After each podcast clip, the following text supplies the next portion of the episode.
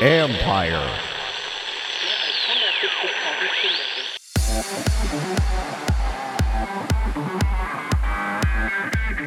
Niche sports have found a foothold.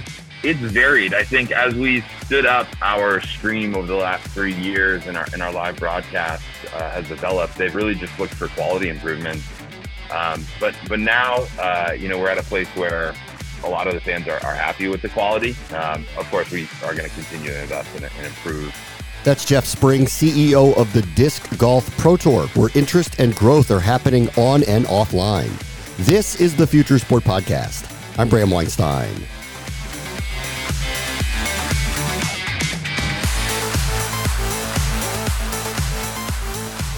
The pickleball phenomenon has been eye opening. It's not like that sport just got invented, it just has finally caught on, and it's in the midst of a renaissance.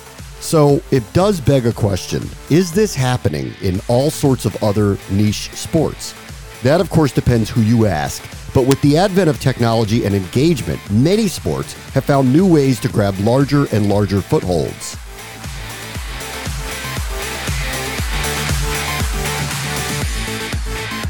Our guest this week is Jeff Spring. He's the CEO of the Disc Golf Pro Tour. Let's take a ride into the future of one of the fastest growing niche sports in the country. Hey, Jeff, how are you?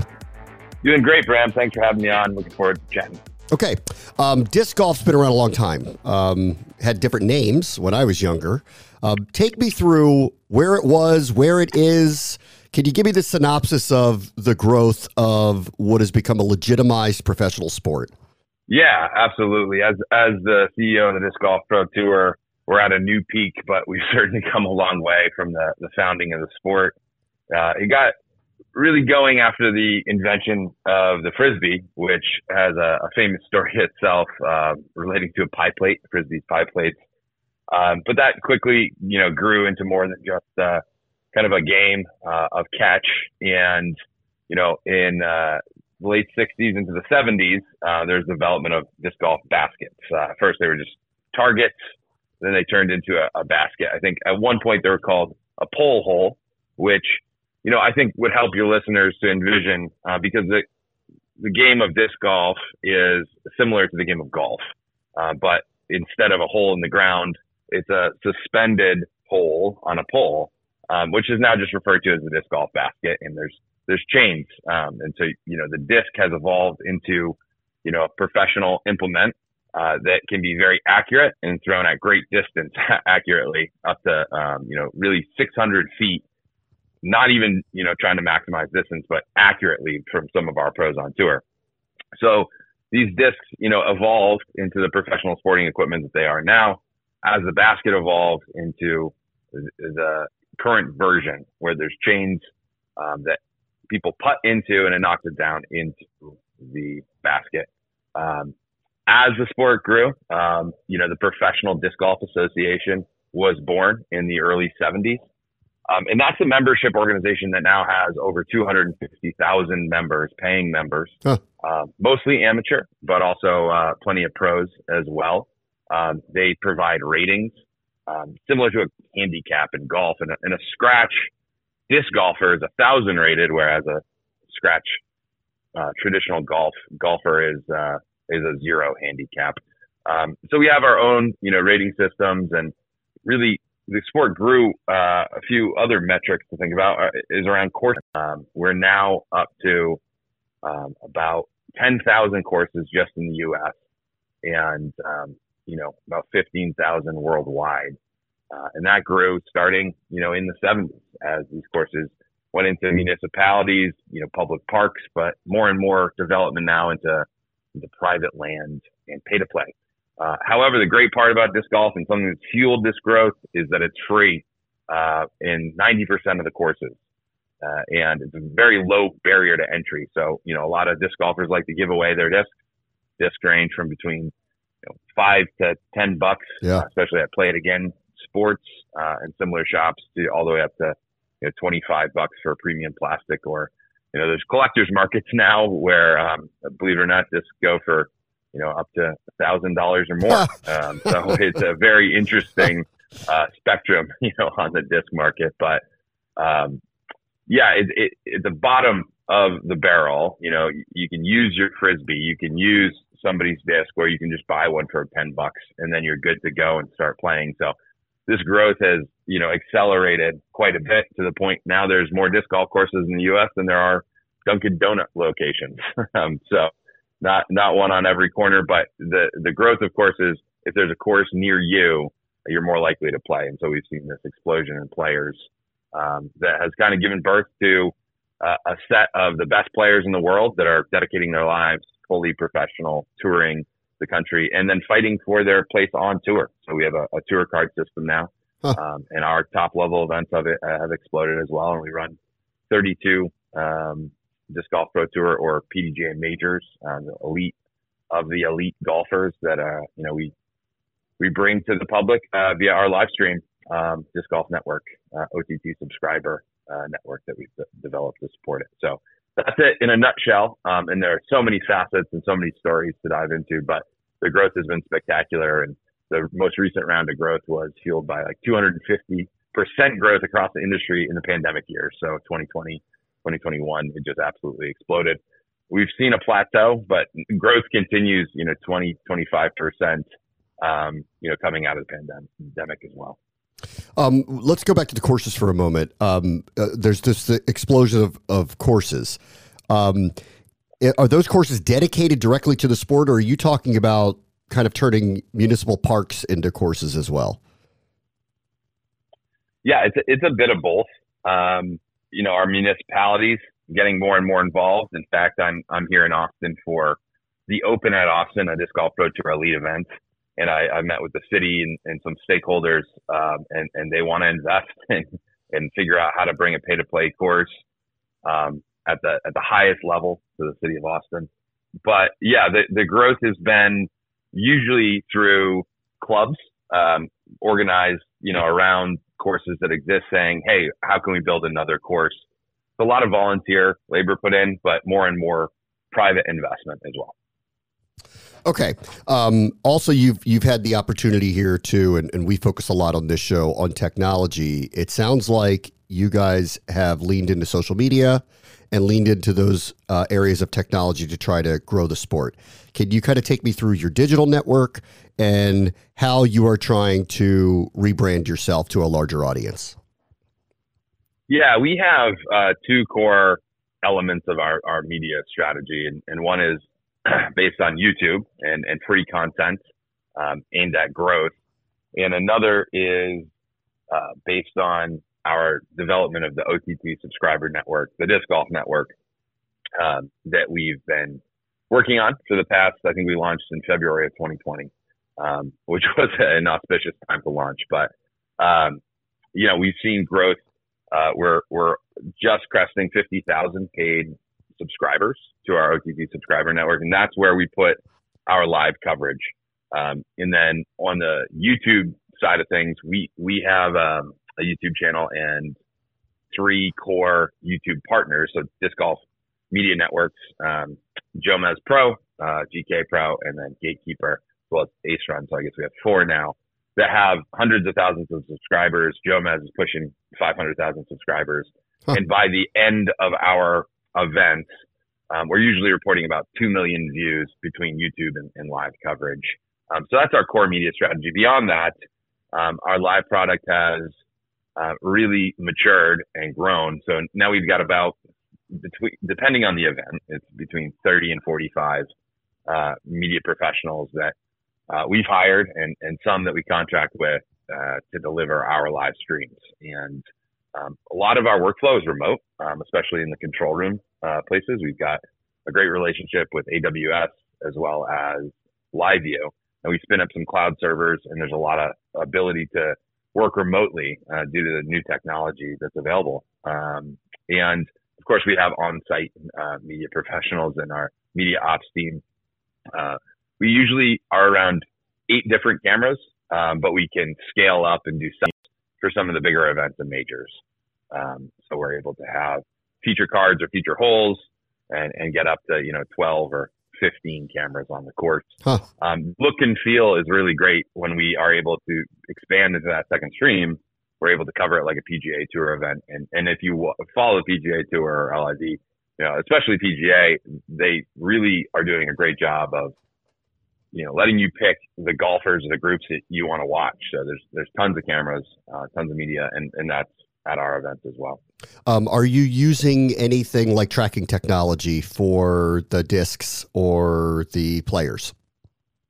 Yeah, so we we've we've started to dabble. Um, last year we debuted um, live follow flights, if you will, or disc tracking, um, you know, in replay, and we have uh, we do that pretty pretty regularly in post production. Um, however, in our live broadcast, um, we don't have a shot tracker or shot link um, like the PGA Tour does, although we are working with um, one of their vendors that they actually own that um, does tournament logistics and shot shot tracker. I think it's called ShotLink, um, and uh, you know they're they're considering whether or not it can be applied to, to disc golf well.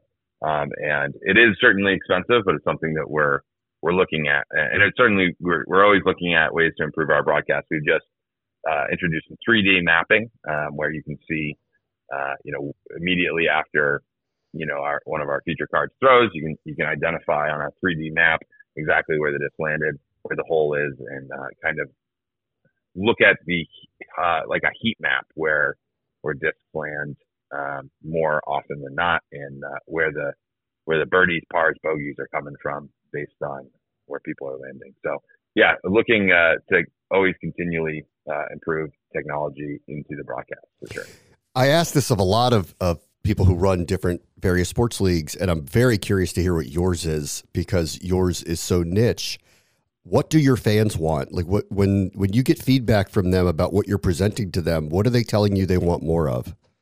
It's varied. I think as we stood up our stream over the last three years and our and our live broadcast uh, has developed, they've really just looked for quality improvements um, but but now, uh, you know, we're at a place where a lot of the fans are, are happy with the quality. Um, of course, we are going to continue to invest and, and improve there, but I think that they do want more more coverage, as, as mentioned. So, you know, our goals uh, based on what we're hearing are to you know stand up more featured cards, kind of cover further down into the tournament. I mean, like you said, we're an emerging sport with a, a niche audience, and and you know these fans are very passionate. They know you know, out of a field of 150 players, you know, they may follow regularly hundred of them or know uh, these personalities. So they want to hear from them, see see them play, more interviews, uh, more perspective, more storytelling, um, and you know, I think the burden on our side is to stand up, you know, more streams and more cameras.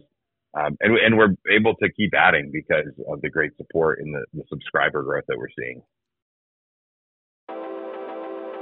This episode is brought to you by Chalk and Dog, which brings together the vast experience and expertise of two of the brightest agencies in media, sports, wagering, and gaming. With deep roots in the UK and the US, the agency offers expert guidance in everything from market entry to market expansion for startups as well as established global brands powered by best in class communication and creative experts. Chalk and Dog has vast international experience and delivers results oriented, tailor made solutions for B2B and B2C organizations. You had mentioned the pandemic, I guess, initially was a boon to you all because I guess people were looking for something inexpensive to do outside. Um, can you kind of take me through what happened for those couple of years um, and how it has potentially boosted the um, the accessibility and the awareness of disc golf? Yeah, absolutely. It it was a wild ride, um, and in fact, it became uh, on the business side of things, a bit of a crisis for some of our biggest partners, which are disc manufacturers, um, because you know a lot of them were in states where you know the workforce wasn't able to come in and and work in their uh, factories in the same way. A lot of the disc golf companies are making discs right here in, in the U.S., um, whether it's Innova in, in California or uh, Discraft in, uh, just outside of Detroit uh, same with MVP Disc Sports, just outside of Detroit, um, Prodigy in Georgia. Um, the list goes on. We also have some partners in, in Scandinavia, but um, the, you, are right in saying that the participation level went way up, and I think any outdoor sport saw this. Um, you know that, especially non-contact sports. Um, you know, if, if, we can put our mindset back into 2020, you know, um, team sports were suffering as well, and and that's including ultimate frisbee. So a lot of ultimate frisbee players who love disc sports came over to disc golf, and we actually saw, um, you know, I think five or six really notable ultimate frisbee players. There are professionals who have come over to disc golf and stayed in disc golf. Um, notably, Ella Hansen on our, our female side. She um, almost won her first elite just last week in Waco, Texas. Um, but she was, you know, national champion in ultimate frisbee. So whether it's the top level or, or you know, just casually, um, that that bar uh, of accessibility is very low, um, and a lot of people pick that up. Uh, maybe that had just seen baskets in their local park uh, and we're able to you know get into the sport. And so that that surge uh, created a big demand for for more discs and new discs. And uh, you know what happened is that these disc golf manufacturing companies um, just could not make them quick enough, especially with the shortage of you know staff and the ability to spin their machines, their injection molding machines to create this, spin them up and um, you know, there was a, you know, this huge surplus in demand. And, um, you know, a lot of these companies were able to go 10 times bigger throughout the pandemic, if not more, buying more, you know, equipment. Um, and, you know, some of them had to be very careful because as we plateaued and demand has, has, has reduced a little bit and now we're seeing it pick back up you know, overinvestment was definitely a trap during the pandemic years. Um, but a lot of them are stronger and healthier uh, coming out the other side. Uh, but it was a, it was a wild ride, and we had actually the Wall Street Journal report on this at the opening event in 2021, uh, doing a story how uh, this this level of growth at this time in our you know society was actually a nightmare for some companies uh, but you know, looking back in the end, everybody survived and are, are better off for it. And, and the game has, has nearly doubled. In fact, I think it took, um, I think it, the PDGA membership, it took 40 years to get to 100,000 members. Um, and in the last four years, we've added 150,000 members. So, um, it, it's, that's a real barometer right there. It's like, you know, I think it doubled in three years after taking 40, you know, to get to that 100,000. Now we're already at 250,000, which we just celebrated two weeks ago. Um, okay, so as you try to broaden appeal, and let's all hope there's no more pandemics coming down the road here that might jumpstart, right. you know, right. uh, attendance and and and uh, awareness of it. Um, as you think about branding what this is, how do you think through trying to make this a more appealing sport for people who would want to be interested in it?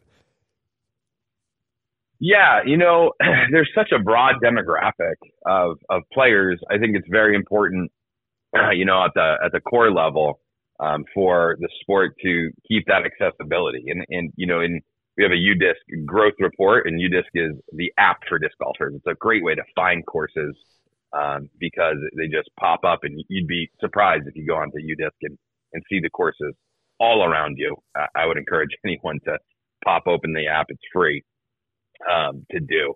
But um, you know, we want that accessibility, and the fact that even after this huge surge in pay to play courses being built, still ninety percent, um, you know, free courses. Uh, I think that that is a really, really solid base um, to continue to see participation growth. Um, that barrier to entry uh, being so low, as I mentioned.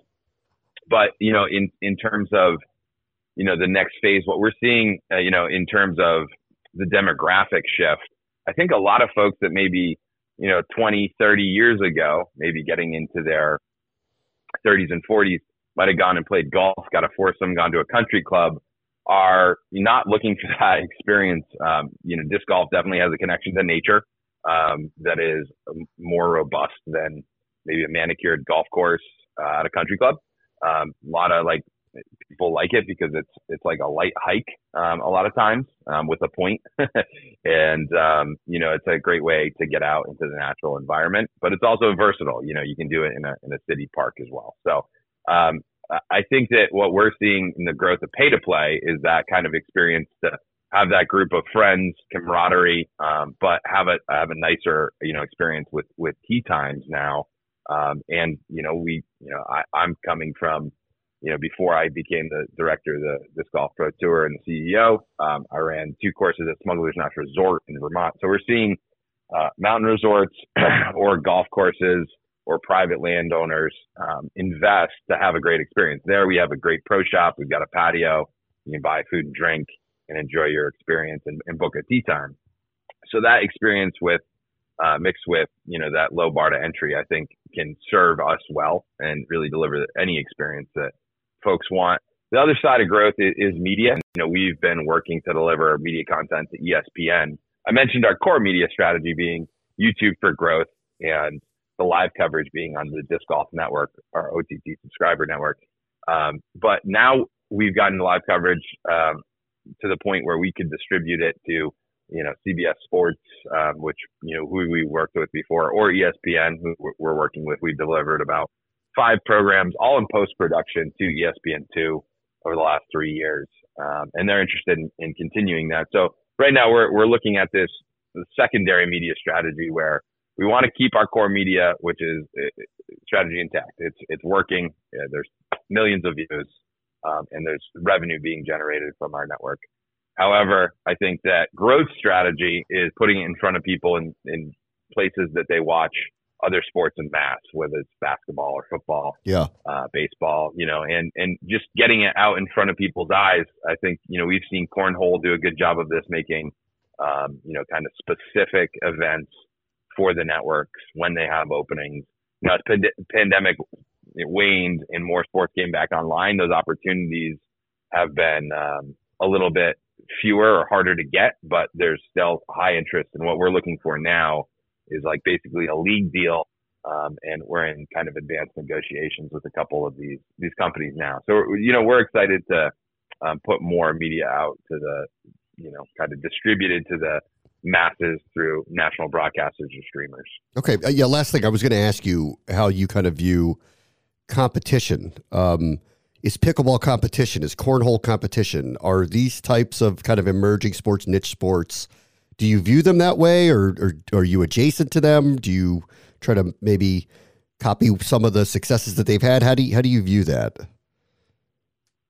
Yeah, I don't, I don't view them explicitly as competition. Certainly there's only so many eyeballs watching, you know, new sports. Um, but you know, from, I really think it starts with the base of disc golfers. We know, you know, there's, you know, pretty much 10 million, you know, disc golfers right now that are, are playing regularly and, and that's growing. And, you know, looking within that base of players to draw them further in and get them more excited, um, get them watching the best in the world, um, and get them to, uh, you know, buy a disc golf network subscription is, you know, our main path to, to growth is, you know, create more disc golfers, um, have those disc golfers, you know, really get into the sport and enjoy it, uh, and enjoy following it, and then get them watching. Um, and so, you know, I, I think that for the for the casual fans, um, and maybe people that you know, a lot of people have actually gotten into it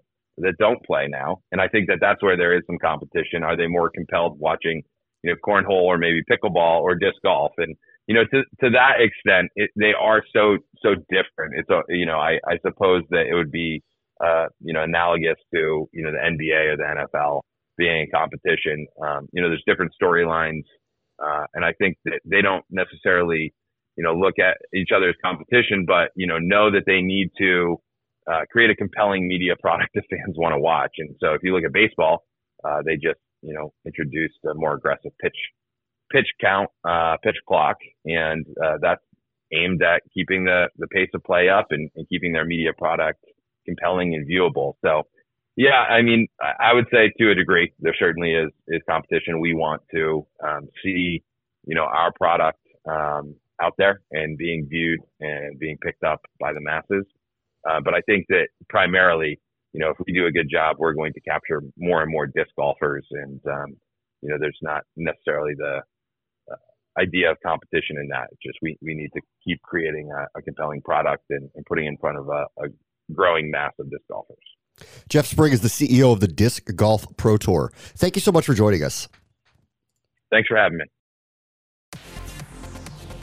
on the next Future Sport podcast. Weighted wearables continue to increase athletic performance.